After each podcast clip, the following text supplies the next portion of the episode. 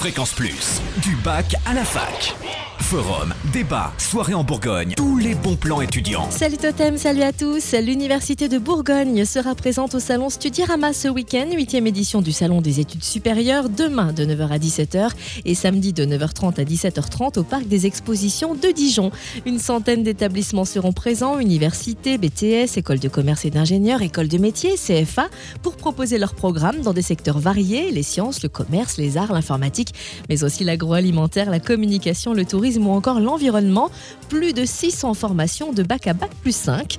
Également au programme des conférences pour échanger avec les professionnels sur les grandes thématiques de l'orientation. Et rendez-vous sur l'espace vie étudiante avec le Crous Dijon et le CRIGE pour dénicher toutes les infos indispensables pour bien vivre au quotidien, du logement aux bourses en passant par vos droits et les loisirs. Sans oublier que vous pourrez consulter des offres de job, logement et stages. Notez un stage de danse-cirque samedi de 10h à 17h, salle Sablé sur le campus de Dijon. Un stage ouvert aux personnes venant au cours de danse ou de cirque qui permettra de réaliser une création mixte, danse-cirque donc, en vue d'une prestation fin mars. Pour plus d'infos, fréquenceplusfm.com, rubrique du bac à la fac.